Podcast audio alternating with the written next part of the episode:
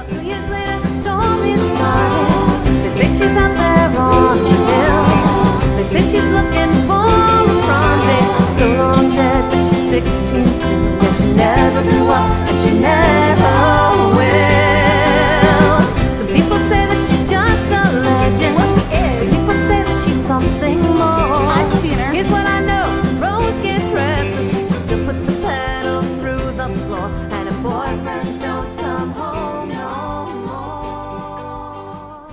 welcome to this week's episode of Graveyard Coffee Talk. We are your hosts, Amanda. and Corinne.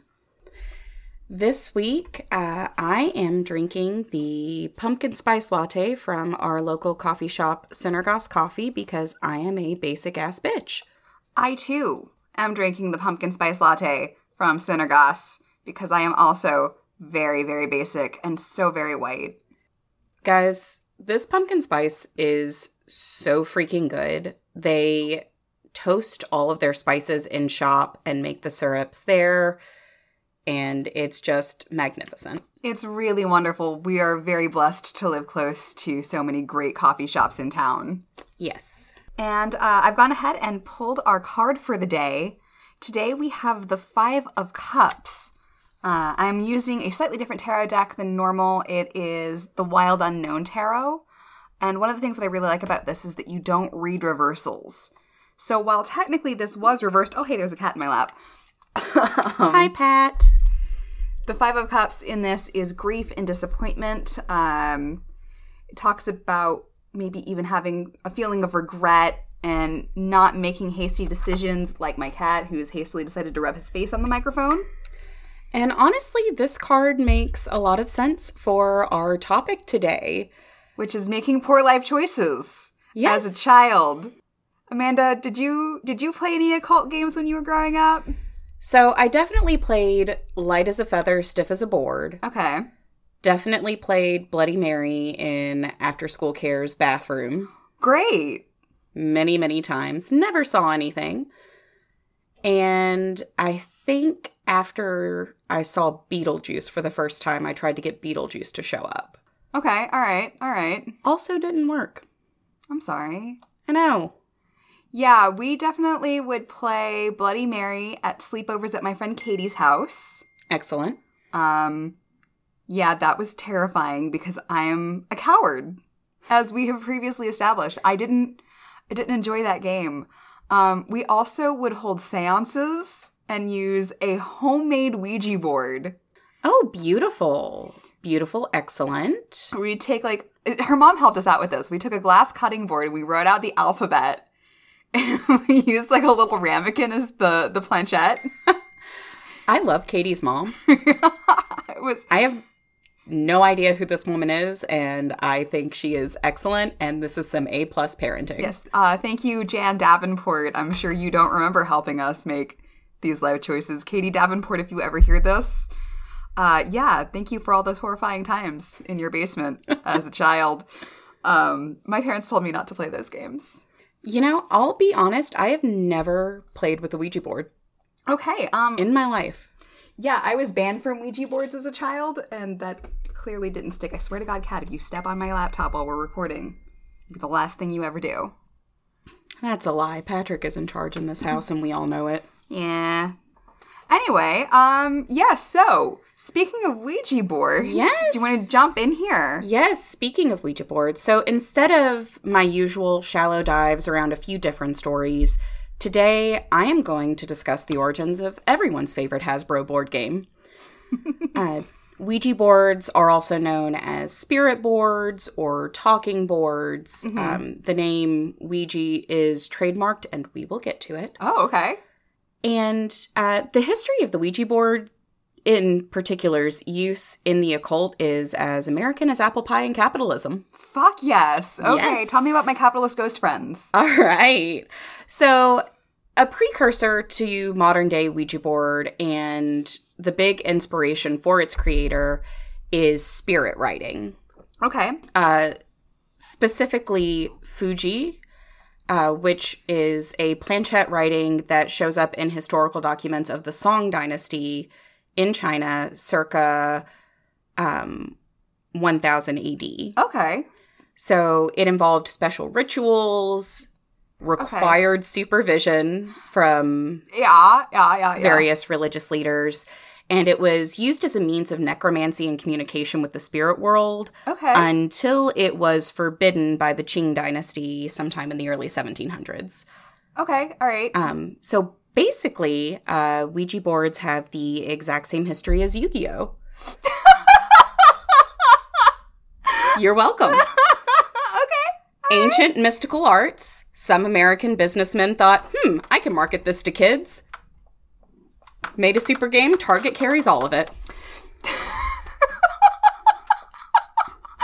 I hate that you're not wrong. I hate it. Okay. I'm not wrong at all. Okay. All right. I'm good. All right. Together. So in 1890, businessman and attorney Elijah Bond uh, was inspired by what he read about Fuji and the growing spiritualist movement in America because I don't know if you guys are aware, but the Victorians were very bored and often under the influence of a lot. Um, you had morphine in your cough syrup. You had Yes. cocaine in your soda. Oh, The spiritualist movement was everywhere. goodness. God, I want morphine in my cough syrup. Yeah, That's okay. I had codeine in mine when I was growing up, so it's fine. It's whatever. It's fine. It's fine. Um, so he had the idea to patent a planchette sold with a board on which the alphabet was printed. Okay. So it, while we talk about Ouija boards, it was the planchette that was So planchette's the important bit. yes, Okay. um, because that is what allegedly the spirits are using Okay. to communicate. Okay. So it's different from like auto writing. Yes, Got it. Okay. yes. And he was issued U.S. patent 446,054 Okay. on February 10th, 1891. And we'll put this up on our website and on socials. But Corinne, if you would like to look at the original Oh, would you look at that little buddy? patent, Okay. and like, that is a weird looking planchette. Yeah, I it's not what you typically see when you see a modern day Ouija board with its little kind of arrowy planchette buddy. Yes, and we will get to that. Cool beans, cool beans. I'm here for this.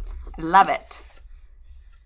Uh, so eventually, his employee, William Fuld, just the greatest con man in American history, as far Love as. I am concerned. I am obsessed with this man now, having done this research. Okay, so this is like a good con man, not like most of our politician con men. Oh no, he's a terrible trash con man, but yes. I love him. Okay, so he's a good trash fire, not uh, we poop on his grave trash fire, or both. As far as I can tell, um, you know, this was in the late 1800s, early 1900s, so I'm sure he He had some baggage. Yeah. Yeah. But nothing out of the ordinary for the time. Okay. So he took over talking board production. Mhm. And in 1901, he broke from Bond's company and started the production of his own boards, which he called Ouija boards, Okay. and claimed he invented them. Uh, he claimed that he got the word Ouija from using the board and talking to an ancient Egyptian spirit because you can't have a late Victorian spiritualist not contact someone from ancient Egypt. It really is Yu-Gi-Oh! It, I'm telling you. Fuck! And the spirit told him that that word was the ancient Egyptian word meaning good luck. Mm. Ouija took off. Yeah, okay, okay. So it became an incredibly popular game, you know. You especially immediately post World War One, Mm. uh, seances became incredibly common. Lots of parents trying to talk to their kids who never came back. Yeah. Uh, and so competitors started flooding the market with other spirit boards. Okay. So our buddy Mr. Fuld got clever. So Okay. in 1919, he introduced several exact replicas of Ouija boards under different names. Uh, one of which the the one that had the most staying power was called the Mystifying Oracle, Okay. and he started flooding the market with his own cheaper versions, so that even if people were buying cheaper versions of a Ouija board, he was getting the money for it. so he's just fucking cannibalizing his own market? yep, Oh, this is okay. Oh, the marketer in me is so excited. Yes, uh, Oh, tell me more. and they were literal replicas of the Ouija board. Nothing was different. Oh my. And he was selling them and he was selling them at a loss until he drove his competitors out of the market.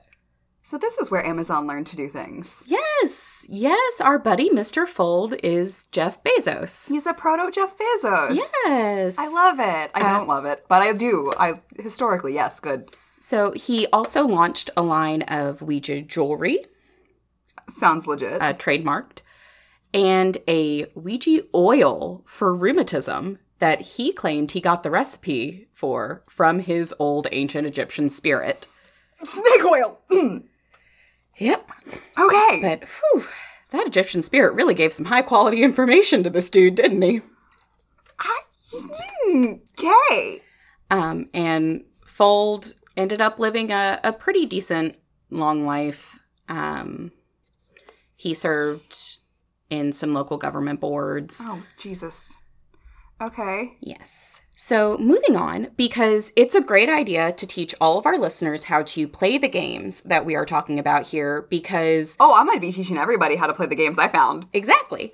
So here is the complete guide to using a Ouija board from liveabout.com. Okay. Okay. Okay. So the rules one, it takes at least two people to Ouija. Okay. Usually. One person's not able to work it. Get at least one friend to use it with you, and having both a male and a female in the group is usually recommended Interesting. because apparently spirits are TERFs. okay. Well, I'm just saying that is it's, it's very heteronormative, yes. but whatevs. Uh, timing.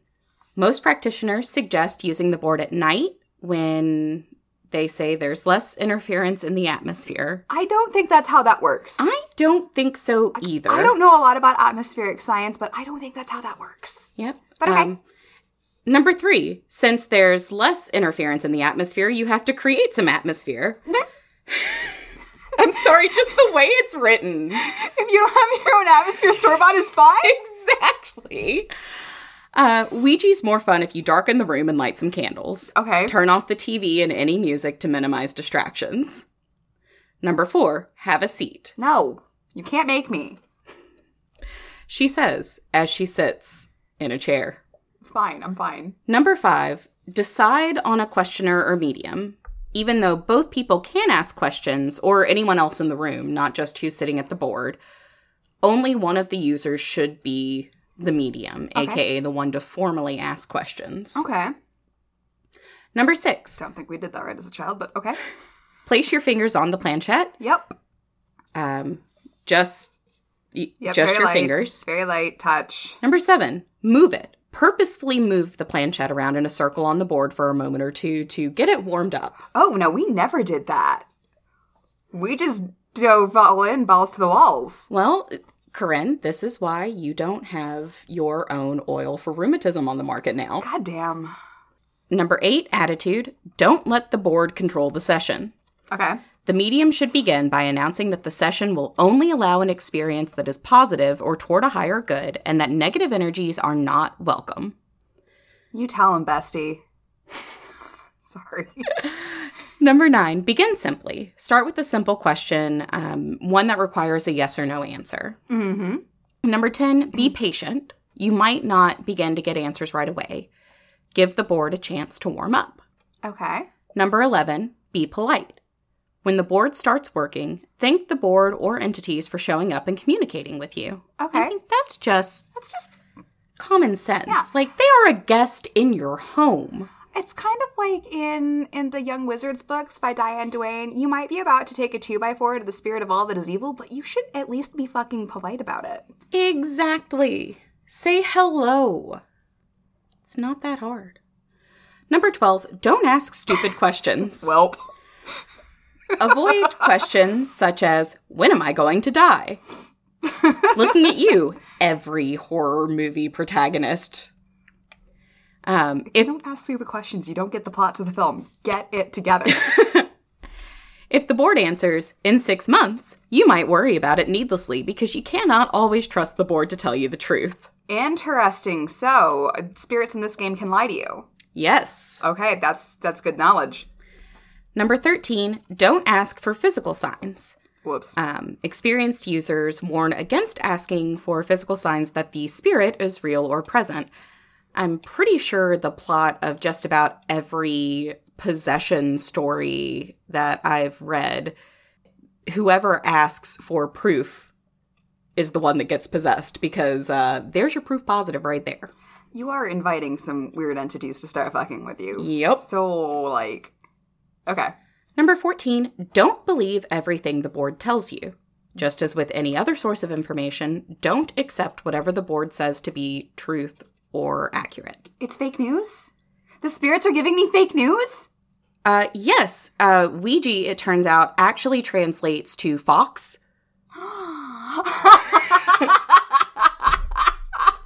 Oh, that's good. That's good. And do what it can. Oh, and if that doesn't weed out people I don't want listening to this podcast, nothing will. Amen. Number 15, close the board. Okay. When you're done with your session, intentionally slide the planchette to goodbye Okay. and remove your hands while it is still on goodbye. That okay. Um, and then some other tips have someone write down the answers, Okay. play sober. That sounds I mean, I played sober because I was a child, like an actual elementary school child. But you'd have to get me really drunk to fuck with a Ouija board now. I can't say anything because uh, my I know that in a horror film I would be the dumb bitch going, I'm gonna play with the Ouija board. I'm going to go into the dark basement by myself. As I have proven on many runs, I'm going to run by that creepy cemetery. I'm going to go pelting into the foggy park by myself at six o'clock in the morning. Yeah, uh, listeners, that is something that Corinne actually did recently. a really, for real thing. She thought, hmm, this is smart. Yep. This is a great idea. My husband's really proud of me. Um, maintain control. If the board starts giving you rude, vulgar, obscene, or otherwise disagreeable responses, break off the session immediately by closing the board, Okay. which I kind of love. Like, I'm just imagining this crotchety old demonic spirit being like, fuck you and your mom, and you going, nope. It's Like, like, you just bitch button to the demon. I love it. I love it like mm, blocked. Yep. And don't take it too seriously. Okay. Awesome. That's amazing. I love it. Yes. So, look, guys, Ouija boards are a children's game invented by an American businessman, marketed by an American con man, but a lot of people believe that they deliver on their promise to communicate with the spirit world. So, here's just a quick list of authors who claim that the Ouija board helped them complete their work, aka my new TBR. Yes. list. Yes, yes. Bring it. So, Emily Grant Hutchings claimed that her novel, Jap Herron, a novel written from the Ouija board, was dictated by Mark Twain's spirit. This novel was published in 1917, seven years after Mark Twain died. Hmm, okay. Pearl Lenore Curran claimed that for over 20 years she communicated with a spirit named Patience Worth and uh, transcribed several novels as dictated by Patience. Okay.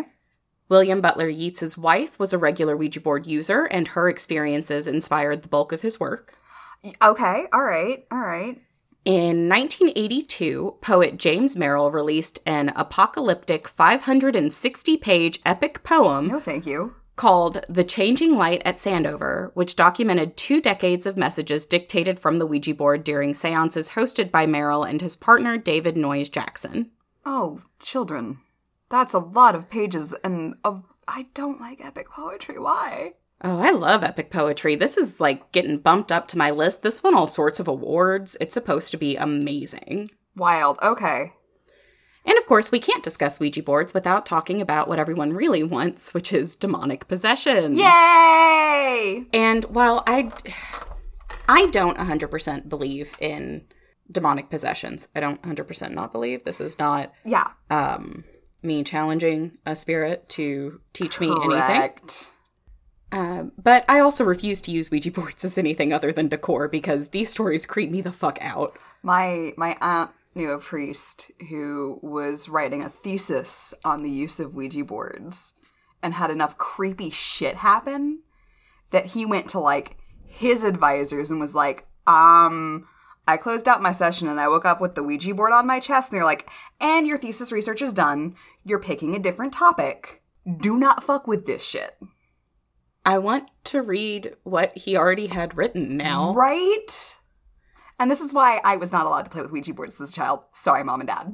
That's fair. Uh, I know growing up, my mom told us that we were never allowed to have a Ouija board in the house because they played with one when she was a kid.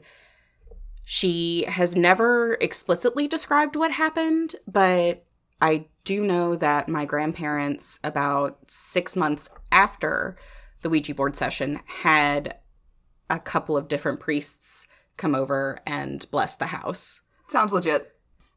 Um, God, we're Catholics. Very. Incredibly. Wow, sorry. So, uh, the most famous case of post Ouija demonic possession is a 14 year old boy in Maryland in the late 1940s who was possessed by several malevolent spirits and exorcised by a couple different Catholic priests. This boy, who is referred to as Robbie, um, they did keep his actual name. I'm actually familiar with this case because my, my aunt, the one with the priest friend, Mm-hmm. actually lived in Maryland and they weren't far from where this allegedly took place. Oh. Ex- wow. We've had some like weird shit just tangentially around my family. There's a reason that I, I believe in a lot of the supernatural. Nice. Uh, so Sorry. This boy was introduced to the Ouija board by his aunt, who was a spiritualist. Okay. After said aunt passed away, the family started experiencing strange noises, furniture moving on its own, and normal objects like vases flying whenever Robbie was nearby, Okay. which is exactly what you want to see from your teenager. You're like, God damn it. First, you yell at me because I make you wake up for school. Now you're making vases fly across the room. Like, no one has time for that. I, one day we're gonna have to do a deep dive into the whole interrelation between poltergeist activity and having teenagers in the house. A thousand percent. Yeah. So, according to the traditional story, which I will say up front has not been substantiated by anything other than anecdotal evidence, mm-hmm. none of the records from the hospitals mentioned from here on in support any of these. Yeah. Plus, it happened to a minor, so I can see where it would be really hard to substantiate that anyway. Exactly. I mean, it was the 40s, though, so I don't think HIPAA was quite the monster it is today. Yeah, well. Uh, so, again, according to the traditional story, a Catholic priest conducted an exorcism on Robbie at Georgetown University Hospital. During the exorcism, the boy managed to slip a hand out of his restraints, broke a bed spring off the bottom of his bed, and used that to slash the priest's arm, Oh. which halted the ritual. Yeah. Mm hmm.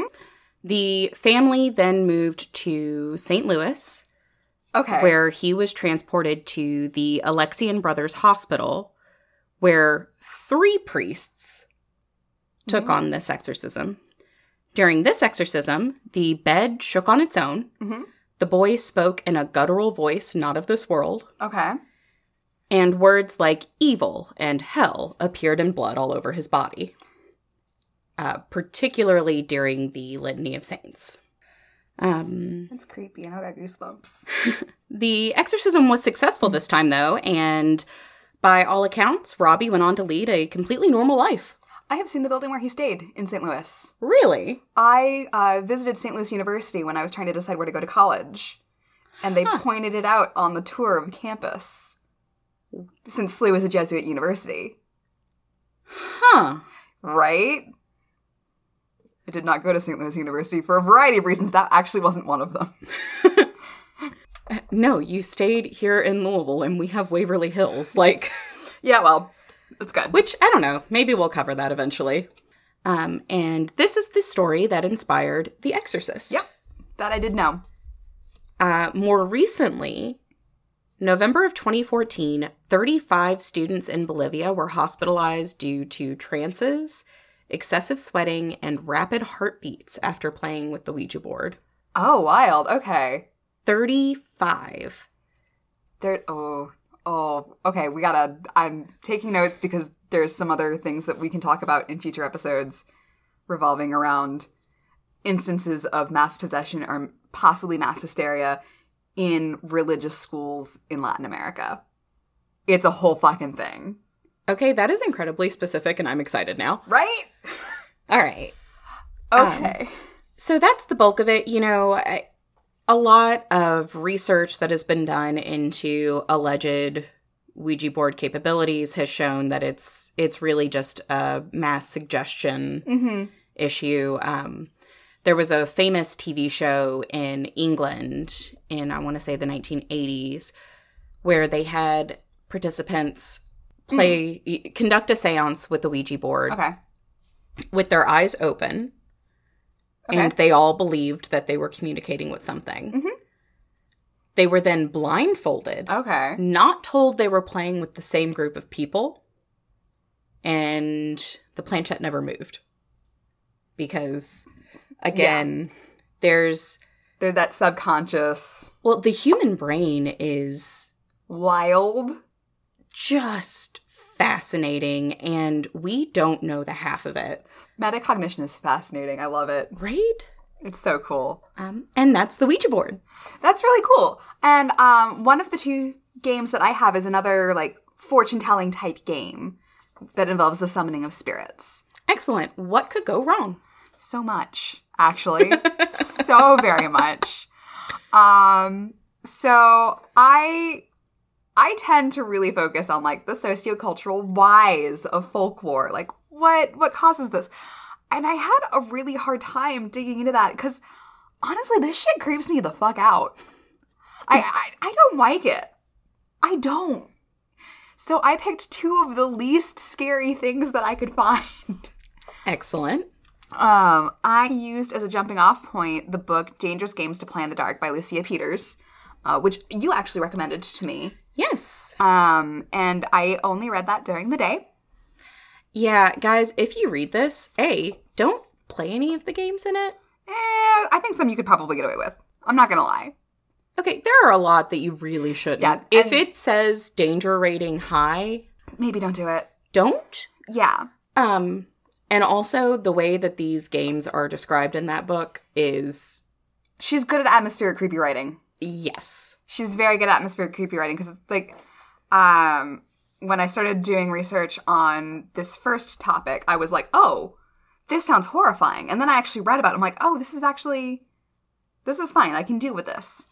Um, so, first off, teenagers, why y'all spooky? Why? So, my big theory cuz it's not just teenagers, it's teenage girls Yeah. specifically. And I think it's because and this is me talking out my ass and I'm Yep. okay with that. Historically, in many cultures, especially from a western perspective, hmm women are children and thus not seen, not heard, or they are potential wives and mothers. Yep. And that 12 to 14 age, your hormones are all all over the place. All over the goddamn place. You're still not 100% sure that you're interested in whatever gender you're interested in. hmm And no one's expecting much of you at those ages. That's very true. You're allowed a little more autonomy, but you're not You're not an adult. you're not an adult and you don't have that set of expectations on you. And I think it's human nature to go and push the limits and see where you can end up. That's totally fair. That's totally fair. Um, but anyway, uh, I started digging into this book and I found a couple of games that I found absolutely fascinating. The first of them is a game from Japan called Hyaku Monogatari Kairankai. And Hyaku Monogatari just means 100 stories. Okay. And this game did not actually originate with spooky ass teenage girls. We have young men of the samurai class to thank you for this game. Huh. Because this was basically a way to show off how macho you and brave you were. Um, the spirit world is something that people in Japan would talk about all the time anyway. Um, you have stories about all kinds of spirits. A lot of this has to do with Shintoism, where everything really does have a soul, which is one of the things that I really love about Shintoism. So the game would go, you would have a hundred little lanterns all lit in a dark room, Okay. and you would tell a scary story. Probably one from your region. And this might be something as simple as, hey, you know that weird rock? A Tengu lives there. Excellent. Or, you know, maybe you're telling a story about, oh, you know, I heard about a friend who um, ran into a, a Yuki-onna, snow woman, while traveling in the mountains this winter, and he was lucky to escape with his life. Things like that. And as you tell each story, you blow out a light. And with each story, you're summoning more and more spiritual energy. And once you tell that 100th story and blow that 100th light out, something is supposed to happen. Just something. Just something that I never saw anything like, yes, this is absolutely what happens, but you have summoned all of this spiritual energy okay. and it's it's there in the room with you and something will happen. In one apocryphal story that I saw, uh, you know, these these young samurai are telling the story and they get to the last one and they're going to blow the candle out and they see what looks like a hand of shadows reaching towards them. No thanks. So several of the men are cowering in fear. But one quick witted man draws his sword and slashes, and it turns out it was just a spider. And it was a little shadow in the light. Which, I mean, okay, look, I'm really afraid of spiders. So Yeah, I might have legit? preferred the hand. I'm like, yeah, no, spiders are, are no bueno. But a lot of it was like, how brave are you? How far can you get down this telling of all of these scary stories? But there was never any shame in stopping at that 99th and not continuing to the 100th story. Like, you, you wouldn't be scorned for it, for being like, you know what? I'm not gonna summon some shit. Interesting. We're good. Um, so as I was reading about this, I found a really cool website about Hyaku Monogatari by a guy named Zack Davisson, and his website is called hyakumonogatari.com. And he talked about how this game, which originated in the late 17th century, so we're talking like 1680s, 1690s, uh, at about that same time, the printing press had been developed in Japan. Okay. So, the game of Hyaku Monogatari helped spread the popularity of the printing press because people were wanting stories from all around. Because, you know, you can only tell the same scary stories so many times. So, We crave novelty. we do, we do. So, you have people getting stories in, in bound books from other areas all across Japan instead of just your local set of villages or your town. Wild. I love it. So um, there's even a version called Shokoku, Hyona- bleh, Shokoku Hyaku Monogatari, which is a hundred tales of many countries. So, in addition to having tales from Japan, you get tales from maybe some European traders, maybe Korea, maybe mainland China. Interesting. So they were getting global ghost stories. And what's very important to note is everybody swore that their story is true. So, you know, hmm. That's how every urban Yeah. legend has to be told. It's really cool. So I just I love that image. Like it started with the samurai class, and it started to spread to everybody. fun. Right? It's super cool, and it's not that scary. I mean, like I'm sure if you sit around telling a hundred scary stories in the dark, after a while you're probably gonna get a little bit creeped out. But I didn't have to read those scary stories. I just had to read about people telling the scary stories, and that's fine. I'm cool with that shit. Fair. I love it. So that is the first of the games that I found that I was like, I can fuck with that. The next one did in fact creep me the fuck out. Excellent. It is another um fortune telling story, like I mentioned earlier. And it is called El Juego de Sara Sarita, and it originates in Mexico. Okay. So there's two ways of thinking about this story. Um, in one, Sarah Sarita is actually the daughter of the devil, and you're summoning her to ask questions. I didn't realize he was a family man. Apparently so. He's he's maybe he's a good dad. We don't know. We don't We know. don't know. We can extrapolate, but also, you know, he did feel the need to rebel against his own father, so cycle of abuse just continues. Yeah, well, well, well.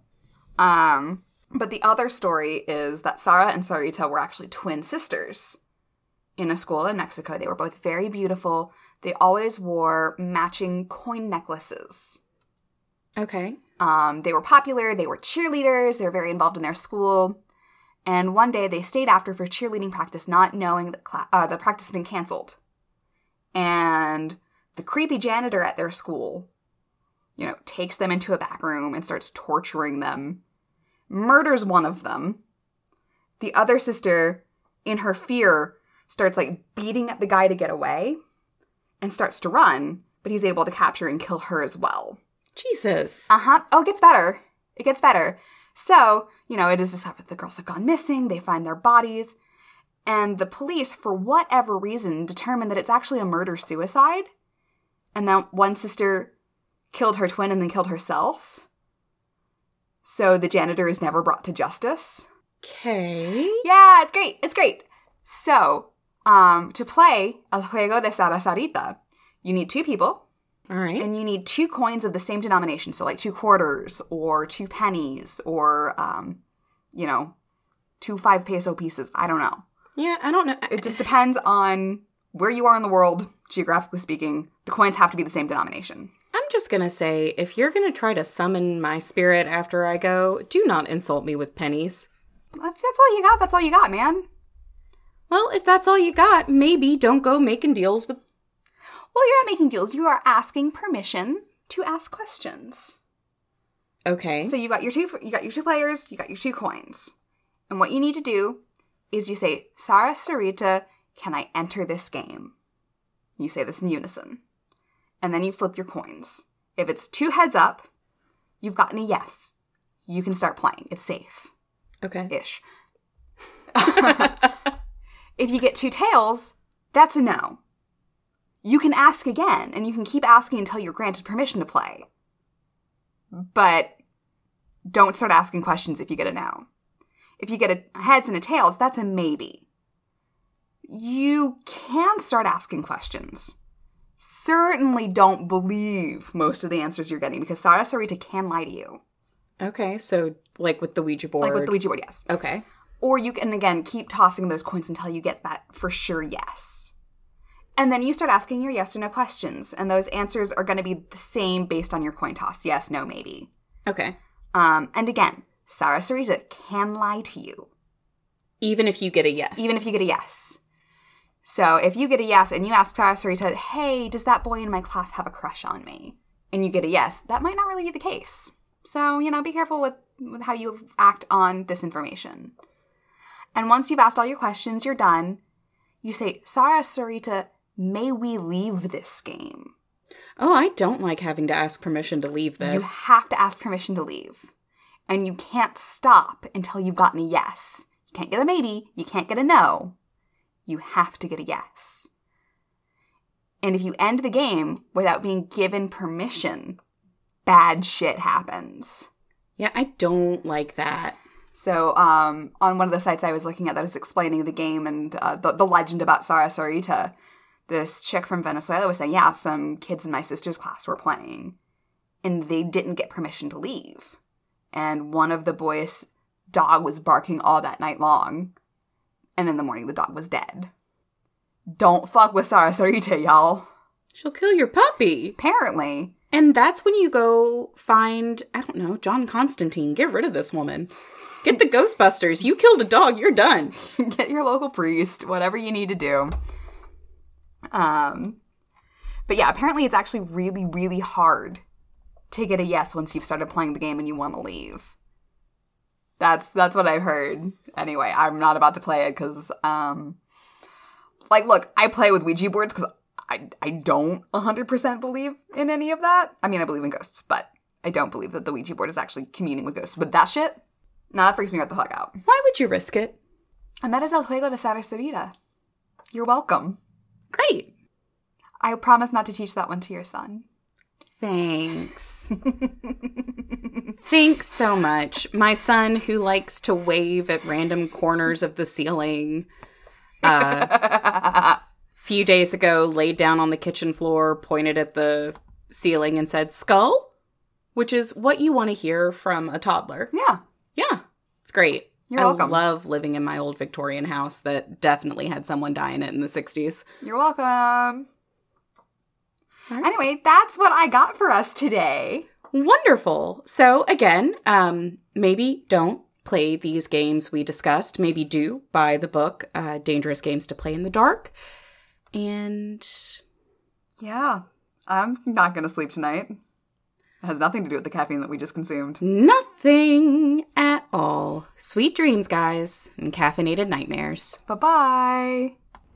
Thank you for listening to Graveyard Coffee Talk. Our theme music is Pretty Little Dead Girls by Seanan McGuire, copyright 2006 and used with permission. Our cover art is by Kyle Welsh. If you want to keep the chat going, please visit our website at graveyardcoffeetalk.com for transcripts, episode notes, and more follow us on Instagram at Graveyard Coffee Talk Pod or on Twitter at Talk Graveyard.